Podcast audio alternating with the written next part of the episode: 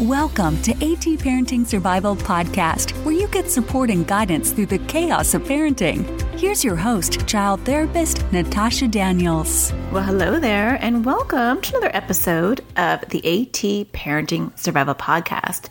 Today, I'm going to talk to you about something that I think a lot of us deal with, and that is you know, our kids tend to have more behavioral issues, more difficulties, more anxiety or OCD symptoms with us than they do with everybody else. Is that you? Do you feel frustrated because you're like, oh my gosh, you don't do this for anybody else? Why are you doing this around me? Well, there is a good reason. We're going to explore it and what to do about it. It is so nice to get to talk to you without interviewing someone. I've had a lot of back to back interviews lately, and I really enjoy just being able to talk to you directly. So, this is kind of nice to get back into um, the swing of things for my style and what I'm comfortable with. But I hope you enjoyed the last few interviews because I did get to interview some really awesome people. But my favorite pastime is just sitting here chatting with you directly. So, a lot of us are getting either our kids are already back at school or they're getting ready to go back to school. For those of you in Australia, you're like in the middle of the school year and you're like, what are you guys talking about? But for the rest of us, it's kind of an anxiety producing situation for both the child and the parent. Um, more often than not, I think, when it comes to anxiety and OCD, because just being in a classroom all day brings whatever symptoms your child has to the forefront, even if it's not school related. And then it makes us anxious because we're kind of like, oh my gosh, I hope I don't get a zillion calls today. I hope it goes well. So, for those of you that are in the middle of all that, I hope it goes well for you. I'll be sending out some good vibes. My kids start school tomorrow, although this is being recorded a week in advance, and so my kids are already in school. So who knows how they're doing? The future me knows, but won't tell me. So I think it's going to go better than expected because we are really being proactive and got all my ducks kind of lined up for my Miss Seven. She has a fantastic teacher this year who we met with independently, just kind of went there by ourselves and got to know her. And I have a really, really good feeling about this school year for her. So if you're worried about your child and what to do to prepare them, if you didn't hear my Facebook Live, I do have a Facebook Live class that I did in the large private Facebook group that hopefully you're a part of. And if not, you can go to bit.ly.com slash Natasha Daniels. I made a short link so that you can just join my private Facebook group. But if you just go to my YouTube channel, I try to put all the replays of any um, public Facebook Live class that I do in my Facebook group, not for the AT parenting community, because I do weekly classes for them. Those are completely private. But the other ones tend to go up on my YouTube channel. And so go to YouTube. You can go to youtube.com slash C slash anxious toddler 78 and watch the replay of that. It was uh, an hour long and full of hopefully really helpful information. Got tons of questions from parents in the group. And so hopefully some of those are relevant to you and your struggles. Also, while you're around on the YouTube channel, I did make a kids YouTube video on helping them prepare for school because my YouTube channel is primarily to help your kids directly. It was requested a long time ago to give them some tools directly, and so you can just have my YouTube videos to show your kids if your kids are willing and um, open to watching a YouTube video. So there is one on that topic too. So go ahead and check that out as well, and hopefully that will help some of you. But I'm bringing this up because at the beginning of the school year, it can feel really frustrating too because maybe you're warning the teachers, or maybe as a school gets started, the school system is not seeing your child's anxiety or OCD or difficult behaviors. And so they maybe make you feel like it's in your head or that you're making it up or that maybe it's a parent child issue because you know, she doesn't act that way for us, or we don't see those issues here, or we don't know what you're talking about. Trust me, I get that. I feel really weird because, you know, every year I have to go in and explain to different teachers, you know, oh, you know, my son has OCD and anxiety. Oh, my daughter has anxiety and OCD. Oh, I'm an OCD therapist. And then I sometimes think, oh my gosh, what if they think like she just sees OCD in everything? How can all of her kids have OCD? But I have worked very, very, very hard on not caring what other people think and being okay with me. And that is part of a conversation today because when you get solid with who you are and you know what you know as a parent and how you know your child those comments and those impressions and those opinions will have less value for you because you'll just be sad that they just can't see the whole picture but it won't harm you and that's really important. And if you can move in that direction that would be really helpful. So let's start off with talking about why. Why why do kids act that way with you? And maybe they don't even act that way to your partner. Now i was going to title this podcast um, you know how how moms how kids misbehave or have more anxiety or ocd struggles for moms than for other people but then i thought that's not fair because sometimes it's the other way around.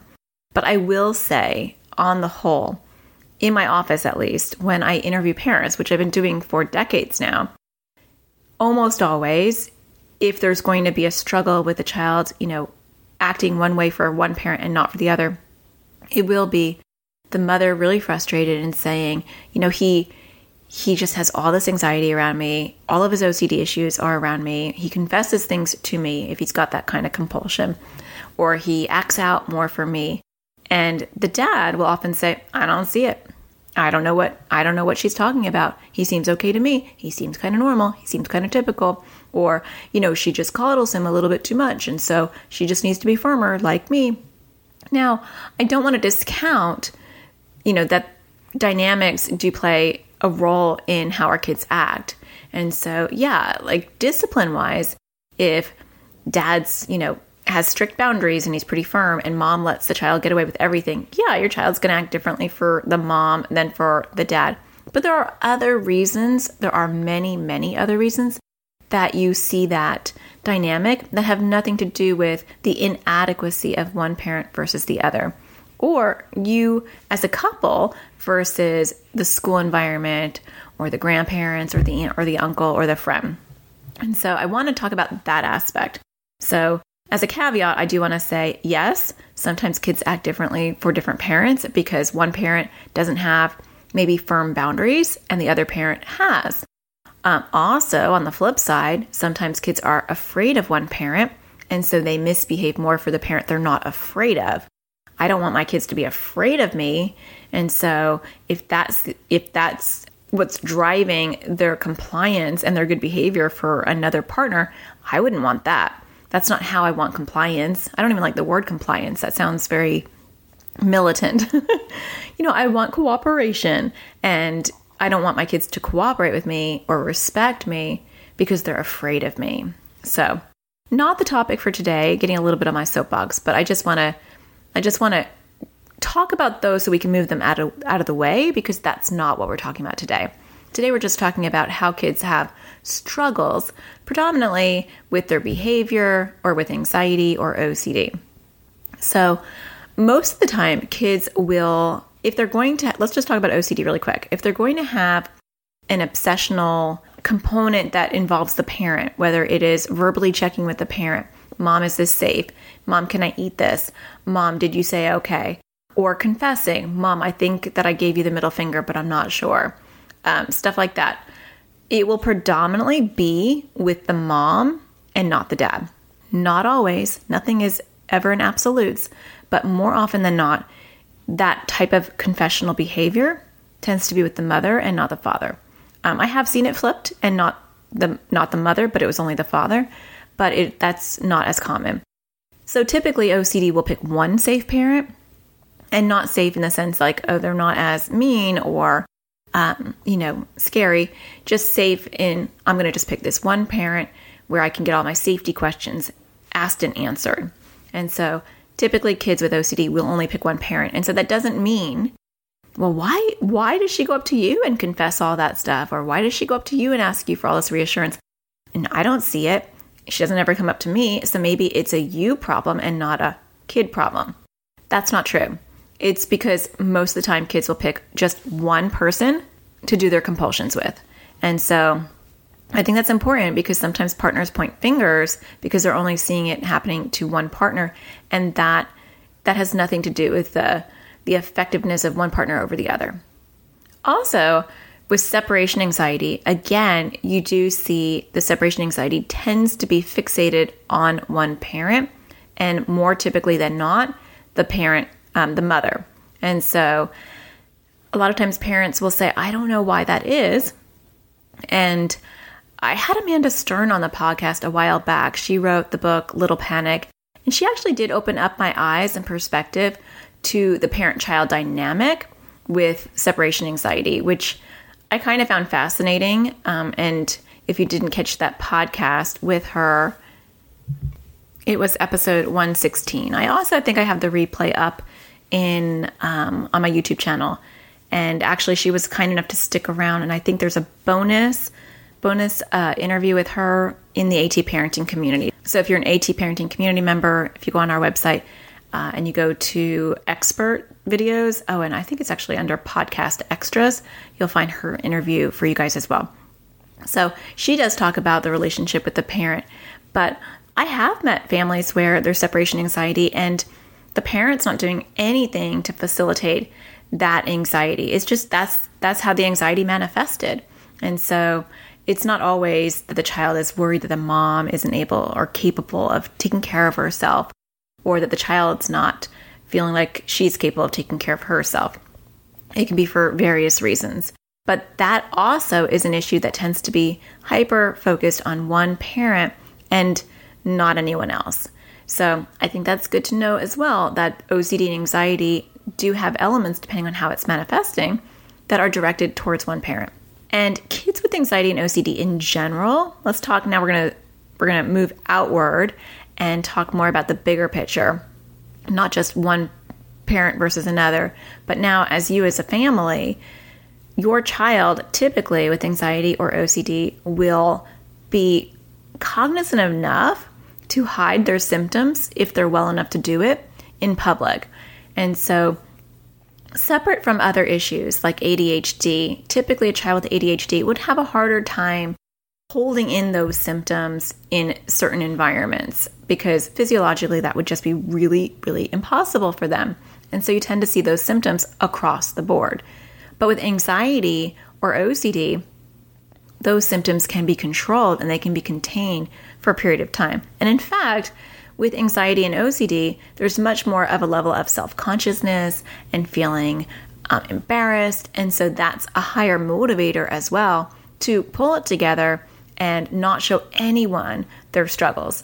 I have had kids come to my office where they looked completely happy, um, polite, and okay. And I thought the session went well. And the parent will email me afterwards and say, Oh my gosh, she was just crying in the parking lot. I didn't think I was going to get her into your office. And I'm like, Oh my gosh. I mean, I'm intuitive and I did not pick that up because she looked totally fine and relaxed when I talked to her.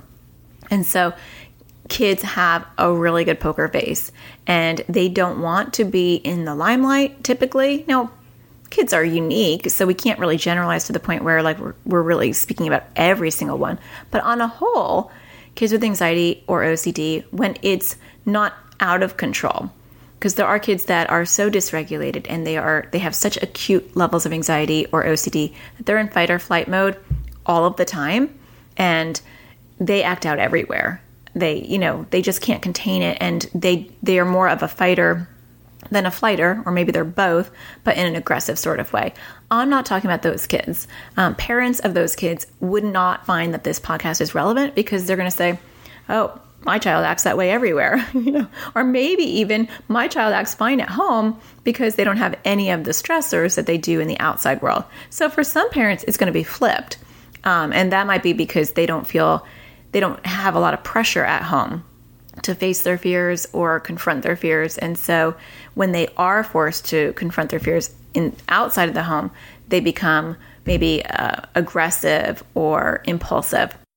I'm talking about the other kids. And more often than not, I'm saying that a lot, but the bigger percentage of kids with anxiety or OCD will be the kids that are quiet and compliant and fly on the wall, you know, wallflower. Nobody is noticing them.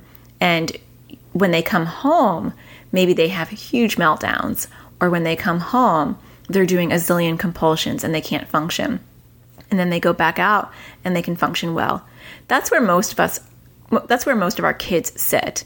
And you know, some of us have kids that are that are really really really not well and they're not they're not able to function out there. And some of us have kids that are um, you know, they're doing they're doing well enough that they're doing okay in all environments. But most of us have kids in the middle where our kids are really struggling, but they are able to pull it together. And so that's not your fault. That is that's that's the nature of anxiety or OCD is I don't want anyone else to know I have this. And so if I can, I'm going to hide it. So, what do you do about that? So your child comes home and they have big meltdowns because they've been holding it together all day yeah, that, even if you know it's because they feel safe and they feel comfortable at home, well, yeah, that feels good for like two seconds. And then the meltdown does not feel good. And you're having to deal with this huge, huge meltdown. I think the, the first thing to recognize is that when your child comes from any environment where they've been holding it together for a while, whether that's school, that'll predominantly be what most of us are thinking about, but also like grandparents or a friend's house or a play date, and then they come home, it is probably to be expected that they're going to have to decompress, and sometimes that is not going to be pretty. So you can already plan on how to have them decompress. So, proactively, if you know your child's coming home from school, like with my kids, I don't have after school activities. They have kind of taken turns having acute levels of anxiety and OCD. And so now it's my seven year old's turn. and it is not it is not helpful for me to have a very busy schedule for them. And so as much as I would like them to be well-rounded and to have a lot of social interactions and to have a lot of extracurricular activities, and as much as they would like that as well, it's just not actually practical because after spending 7 hours at school holding it together and both my all three of my children, actually my 7, 9 and 15 year old are all like this, where they're holding it together all day and they're exhausted when they come home and they all want to just veg. And it's part kid, because what kid doesn't want to come home and veg, right? That's my clinical term, veg. But also, we have to give a little bit more wiggle room to the kid with anxiety or OCD because they are dealing with things that the typical child doesn't have to deal with all day long. They're fighting their fears, they're dealing with intrusive thoughts, they're dealing with social anxiety, they're worried about throwing up or going to the bathroom or all sorts of things that the average child is just completely indifferent about. And so planning nothing after school is is ideal. Now some people like to keep their kids super busy because they feel like if they're not busy, they get very anxious. And I I caution parents, you know, as kids get older, you don't want to fall into that trap of distraction. It's great if if your child is going to be passionate about something. And if you if you listen to my interview with Aaron Harvey last week, and actually my interview with John Tessitore quite a while ago, both of them talked about having harm moral OCD issues as children and they both were giving parents advice on what they would do just based on their own experiences having OCD as a kid. And it was interesting because both of them said, stop just seeing your child as a child with OCD and get them into stuff. Get them get them passionate about things. And I agree. I think that's really good. But I think you also have to be aware of not overscheduling them. And so how can you do that in a way that works for your kid. And you have to know your child. And so some kids like to be out and about. They're actually happier when they're out and about. So I've worked with many kids in my practice who are on swim team and they really enjoy it and it is it's an outlet for them. But I also have kids that I work with in my practice that are kind of forced to go to athletic events and, you know, join teams. And every time I see them, a big bulk of the session is is talking about how they don't want to go to practice. And that's a really common topic in my in my practice. Not to use the word practice twice.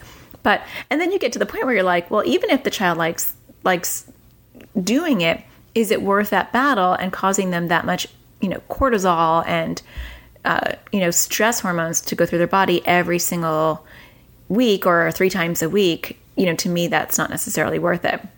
So you really want to hone into your own child's personality and how do they relax? How do they let go? How do they decompress? Don't put your your methods or how you decompress onto your kids or what you want for your kids. As far as this is what I always saw when I had kids, I want them to be doing this, this, and this. So at my house this year, we're not doing anything. My son wants to do track, but I have to figure out where to find something that's track related for him. But for now, he's not going to do anything. And he really needs, he comes home and I let him watch TV. I let him play Roblox. I let him have a snack. I give him wide space for at least an hour. And my style of parenting is totally different than I think a lot of people's, where I really empower my kids to do their own time management and set their own time for doing their homework. And so I remind them, you know, I'll say, when do you want to do your homework? And then sometimes they'll say, not right now, I'll do it in an hour. And then they'll they'll set Alexa reminder in the kitchen to for her to remind them to do their homework. And that didn't happen automatically. I started fostering that independence around kindergarten, but that's something that's a totally separate podcast, but that helps me get out of the line of fire and my, because my kids are people pleasers and they want to do well at school, they tend to do their homework because I'll say, you don't have to do it, but then I'll just email your teacher and let her know that you didn't want to do it. And they get really, really concerned about that because nobody sees these difficult behaviors but me and my husband, right? And so when you say that to a child who has kind of a facade out in the public world and definitely to their teachers, that's a nightmare. And so my kids are like, no, no, no, don't do that. I'll do it because they don't want the teacher to know that they ever have quote unquote difficult behavior. So I think, you know, to reduce the difficult behavior that you have at your house, especially coming from after school, you want to give them some decompression time. And that will be different for each kid. Also, I want to talk about when our kids also go to relatives or friends' houses and and especially relatives, I would have to say, where our relatives don't see what we see. That's another source of frustration. Uh, luckily, I don't have to deal with that because I have no relatives out here. so uh, we're pretty much an island in Arizona. But I know many, many people just based off of all the conversations I hear in my practice and definitely in the private Facebook group that I run that it's very frustrating when people who are supposed to love and support you tell you that they don't see it. Or they give you well intentioned comments like, you know, maybe he's just being a kid. Or, you know, don't all kids do that? Or aren't all kids worried about that? And I know because I have heard those comments too, but not from family members, just people in passing or whoever I'm talking to in the moment. And it, it's just so irritating. it's just so hard to not get upset when you hear comments like that because you just want to say, no, it is not like normal people. And, you know, and sometimes people are actually doing that because they're trying to help normalize it and they're trying to relate and make you feel better. And they don't realize that you feel like you are, like they are devaluing and minimizing your struggle. So I see it from both ends. Uh, I mostly see it as a parent because I have heard those comments before, and it's very easy to get triggered and, and angry by them. But I think the important thing is that they don't know. They just don't know. One, they probably don't have the education that you do on anxiety and OCD. Two, they don't see it because maybe they're a target of the anxiety or OCD, maybe they're contaminated, or the child just doesn't feel safe enough to show any of their anxiety or OCD, OCD symptoms to their, their grandparents or relatives. And so it doesn't ultimately matter whether you get validation from relatives, friends, the school, even your partner, because you know what you know when you look at your child and you see anxiety or OCD. And your child knows that you understand, and so they're going to show it to you more. They're going to seek you out when they're having a hard time. they're going to look for comfort from you when they're having a hard time because they know you get it and they want support and they want love and they know they can get that from you. So it's a beautiful thing, except that it is stressful, it's exhausting, and it can be isolating. And so there's that, right? So, what do you do with that? I think you're given a gift. you're like, okay, that's it. I'm turning her off. Stick with me. You're given opportunities to work with your kids and help them with their struggles. You're given an inside look into their OCD and anxiety themes. That's lucky because other people don't get to see that, and other people are not privy to that. Even the, the therapist is probably not privy to what you see and what you know. That's why when I meet with families and they sometimes they'll say stuff like they'll give me like their opinion about their child or their observations and then they will almost discount it by saying something like, "Yeah, I don't know though. I mean, you're the professional, so you tell me." And I'll look at them and I'll say, You definitely know your child better than I do. Just because I'm a professional doesn't mean that you don't know your child better than me. I know anxiety or OCD, and you know your child. So, together as a team, as an equal team, we're going to do this and we're going to figure it out. So, don't discount your knowledge and your expertise with your child. And because you know what your child's anxiety or OCD themes are, when your child is having a hard time, even when they're behaviorally just disruptive or difficult, you will know how to approach that in the best way because you get your kid. Those are learning moments. Those are important moments. And even if you, you know, take maybe 30% of those moments and you turn them into learning moments and 70% of the time you get really annoyed and irritated, you're doing really good compared to the average parent. so, you know, hang in there. I have ugly moments. I have intention of wanting to walk through things with my kids, but then when it doesn't go well, or, you know, my son's not listening and he's not getting it, you know, sometimes I'm human and I just get frustrated and I respond in the wrong way and I say the wrong things. And I know I'm saying the wrong things as I'm saying them, but I can't stop because I'm so annoyed. We're human, right? I know what I'm supposed to say, but I don't always say it you know, so you want to look for that 30%. If you can go higher, that'd be awesome. And when your child is having a hard time, that's why it's important for you to know the skills that your child's therapist is teaching if you have a child that's if you have a therapist that's working with your child because it's in the moment that kids learn the most.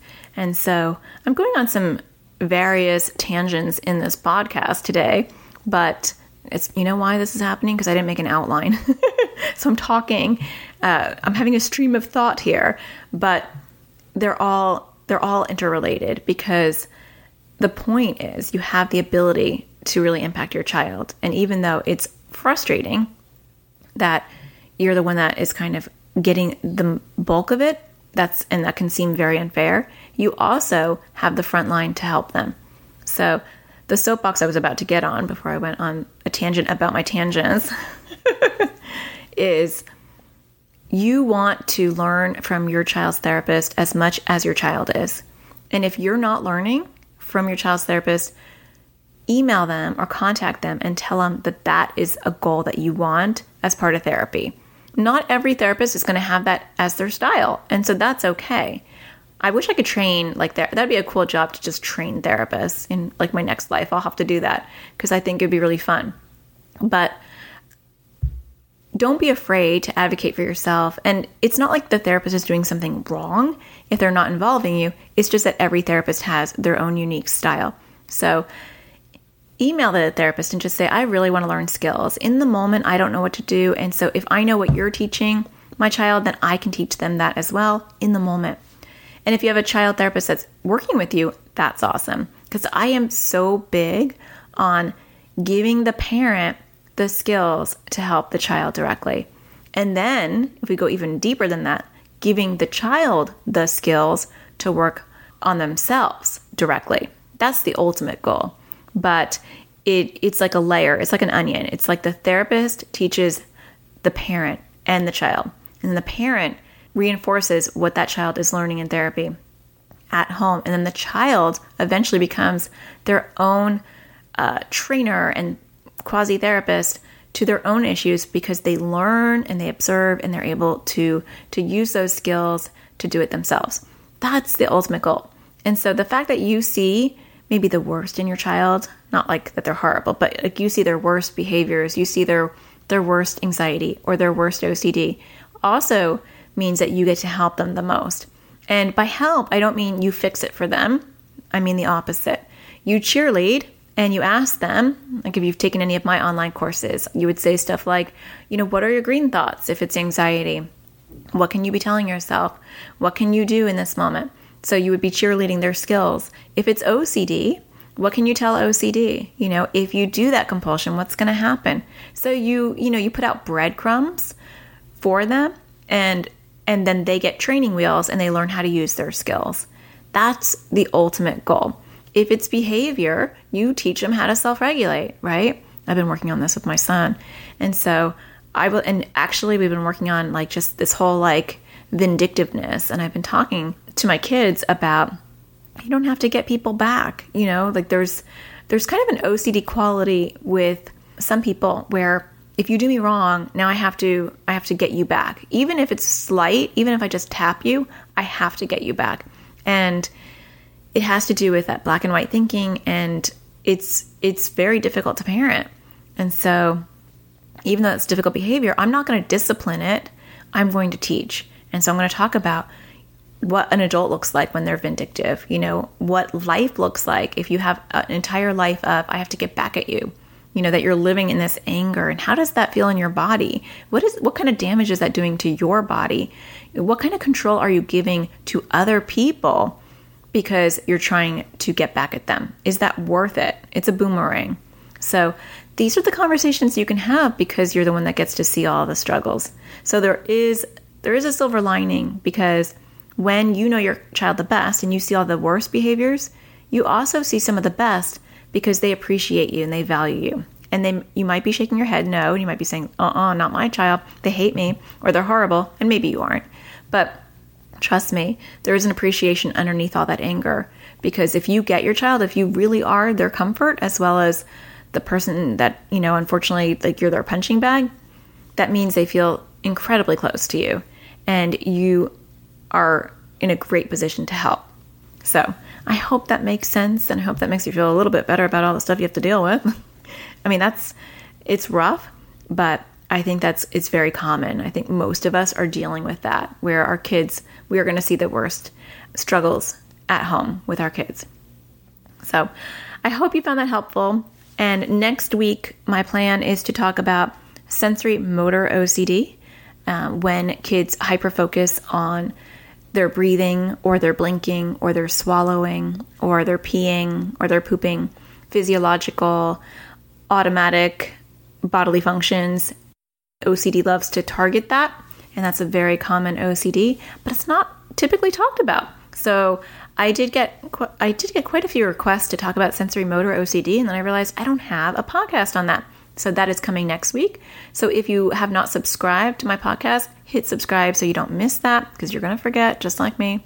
And um, I'm also doing two kid YouTube videos for next week, which will be about how to make friends for kids that are quote unquote shy, right? Kids that have a hard time making friends, I who are shy, not because they have some social uh, skill issues or on the spectrum. This is just about kids that are that are shy or reserved. I don't like the word shy, but a lot of kids will describe themselves that way. So that is on my YouTube channel. So go ahead and check that out. And if you haven't subscribed to my YouTube channel, do that. Also, not to just talk about my social media, but I am now doing videos on Instagram. So Instagram has something called IGTV. So if you follow me at Anxious Toddlers, every Wednesday I do a video and you will find that in my profile and you can get some parenting tips that way. They're they're normally not related to the podcast or my YouTube. They're just completely for Instagram. So you could technically hear from me almost every day if you wanted to. So if you're enjoying the podcast, don't forget to leave a star on iTunes or wherever you consume your podcast. And if you have an extra minute and you would like to say something nice about the show, I greatly appreciate that. And to show my gratitude, I always like to end the show reading one of them. Naomi30 said, In my toolbox, thank you, Natasha. This podcast gives me an outlet to talk about OCD since it feels like there is no one to talk to who understands. That's funny. That's kind of what we're talking about today, right? Also, she has lots of great ideas that we add to our toolbox. My son has been doing OCD rituals since before he was three. It took us another year to find help. Six months into ERP bravery practice, this podcast is a great addition for more ideas and a great emotional outlet for me as a parent. Thank you so much for leaving that review. I really appreciate it. And if you have something nice to say, maybe I'll be reading your review next time. So don't forget to find the sparkle in everything you do, and I'll talk to you guys again next Tuesday. Take care. Hi, I'm a mom of a daughter with OCD. I live in South Africa, um, and it's a country that doesn't have a lot of resources for children's mental health and specifically OCD. I really was at my wits' end on how I'm going to support my child, how I'm going to do ERP, how I'm just basically going to, to parent a daughter with OCD in a country that has little to no resources. And at times it got just debilitating for us as a family. And I was super lonely, um, people weren't listening, I didn't have any support. The AT community has been an absolute lifesaver. Natasha has been instrumental in the past few months in helping us set up ERP challenges, going through them step by step, being supportive each and every step of the way. Joining the AT parenting community has been one of the best things I could have done for me and my family. Uh, Natasha has built this community and it is exceptional. I've learned so much. The support is fantastic. It's it's just been life changing for my daughter. Um, it's so nice to be able to ask her live questions in office hours. She's there, she responds. Uh, her live videos every week where she asks us what we need her to talk about. Uh, also, her forums, again, where you can ask questions. She's on there all the time. She is very present. The resources she's had provided, the worksheets, uh, there are so many things in this AT parenting community that are beneficial. Natasha gives you so much of her time and her expertise. She's there to answer your questions, so it's such a personal way of getting help and support when it's much needed. Personally, the community has helped me because I feel like I needed my support. And then you have the added bonus of this fantastic community of parents who are going through such similar things, and suddenly you're empowered and have ways of accessing help and making a real difference to your family. And also just the support of all the other moms and dads. It's really good. You know, we laugh together, we cry together, we fail together, we succeed together, um, and and everybody gets it. Everybody gets it, and it's such a nice community to be with. And I hope you join us. You won't be disappointed. Try it out. To learn more about how you can become a member of the AT Parenting Community, go to atparentingcommunity.com. Thank you.